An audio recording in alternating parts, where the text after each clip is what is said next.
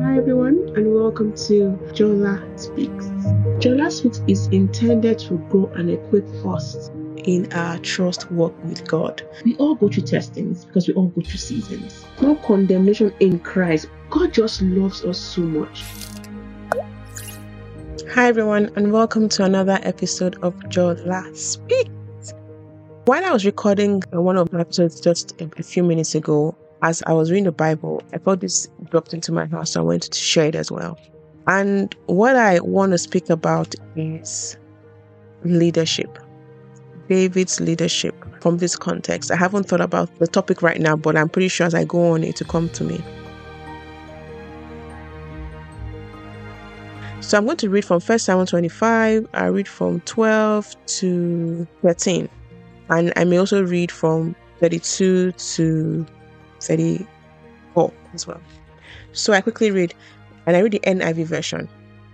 David's men turned around and went back. When they arrived, they reported every word. David said to his men, Each of you strap your sword. So they did, and David strapped his own as well. About 400 men went up with David, while 200 men stayed with the supplies. Then I go down to verse 32.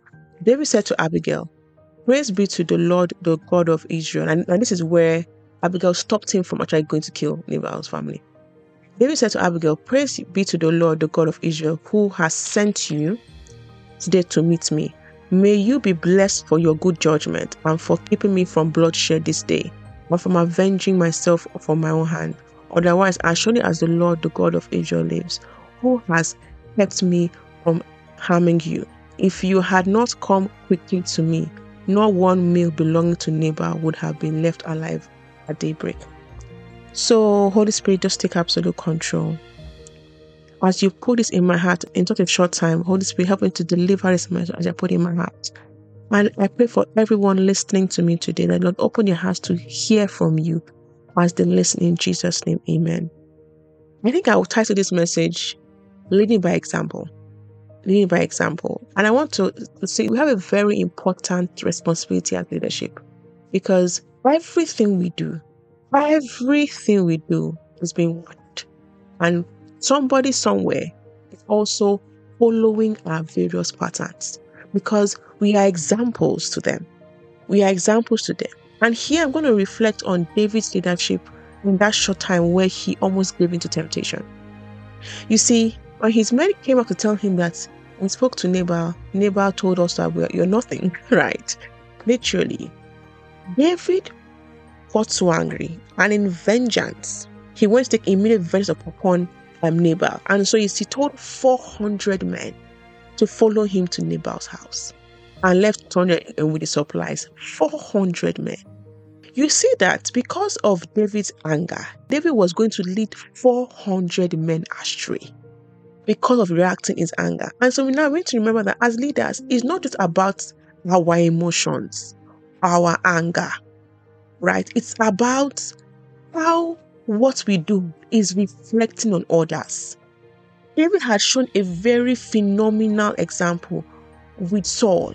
Even when Saul was there at the cave and he was literally in David's hands to kill, David not touch him because the word of God said, touch not my anointed and do my prophet no harm.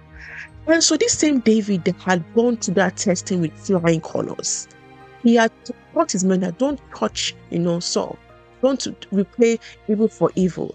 Repay evil with good. They have been learning from him.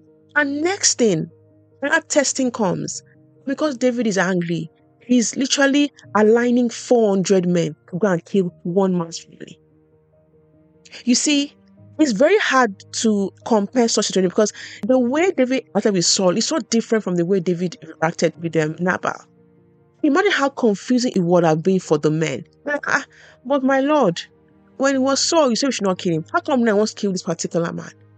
And it just shows you how simple actions by leaders go a whole long way. Because if David had killed Nabal, he would have been Saul. Yeah, he would have been Saul. Because Saul was there sending 3,000 men to come for David to kill him in anger. The same David has anger. He now carried all his 400 of, his men because Saul had, you know, a lot more soldiers in the whole of Israel. He had a lot more people, a lot more capacity than David. But David, after the ceremony that God gave him, 400 men, he said, if him can kill one person's house, Nabal's house. And so we need to remember that as leaders, it's not just about us. It is not just about us. It has to be constantly in our minds that we need to be an example to those that we are leading. They are literally copying us in many ways. And we have so much authority over many people that we don't even know how significant the authority is. This is why it's so important that we can we don't mislead. It is so important that we do not mislead. I thank God that God diverted David's plans because it not only impact David as David sinning, but also his men and how they even act and react in their own various lives. Like for example, for the men, what they will have gotten or received as a message is that oh, when the king, don't touch them. Anybody else annoys you, kill them. Meanwhile, David was acting like that because of his own heart, his own anger that God was working with him on. God help us. Again, as I said, as a leader, it is not about us anymore. It's not just us, it is everybody else that we are leading. So every action we are doing, we need to think about how it is helping those we are leading. Is it helping them to learn better? Is it teaching them the right way, the right virtues, the right values? Or is it pulling them down? Are they clearly understanding what we are doing? It's so important. It is so important. So, as leaders, we cannot afford to react out of vengeance, thinking that, oh, we have to show them. We need to bear in mind that there are 400 men behind us watching us, looking at us. Ah, why did my leader act this way? Okay, they're saying this way to me. Other person, okay, I have to act this way. Because in my case, they're not even thinking. And so, because they're not thinking, that can easily be misled. Now, obviously, they should be thinking and saying, no, this doesn't make any sense. But as leaders, we also have the responsibility to ensure that we portray the right character, we portray the right values to help whoever we're leading to grow. And everybody is a leader in many ways, any form. As a mother, you are leading your children. As a father, you're leading your family. You know, whatever area or place, you somehow, in some areas of your life, you have some sort of leadership responsibilities.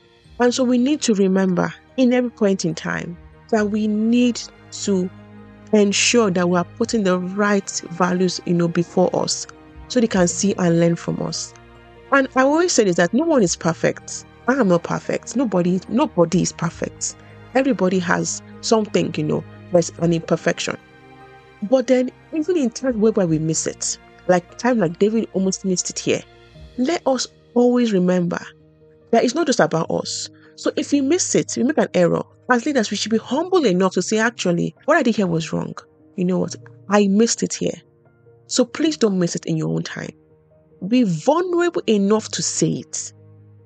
One thing I feel like is a very underserved area in the world, in the world, is vulnerability. Is vulnerability.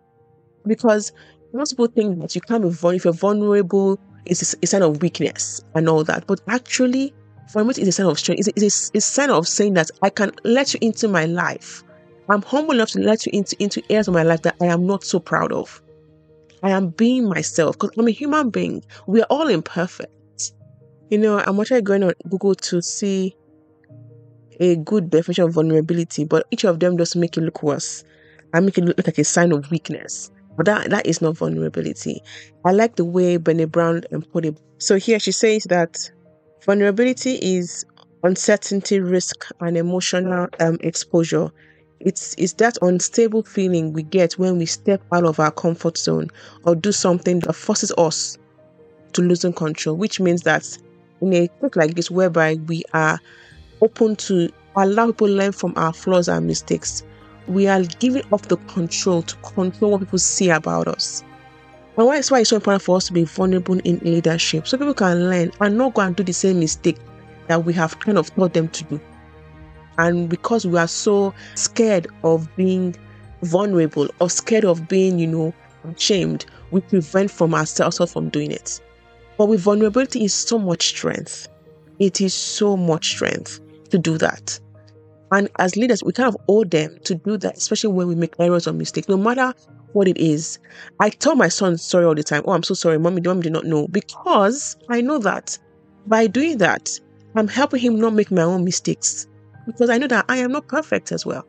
And so here, I, I don't know what, what if David did that, but that's what something we can do, especially when we make mistakes.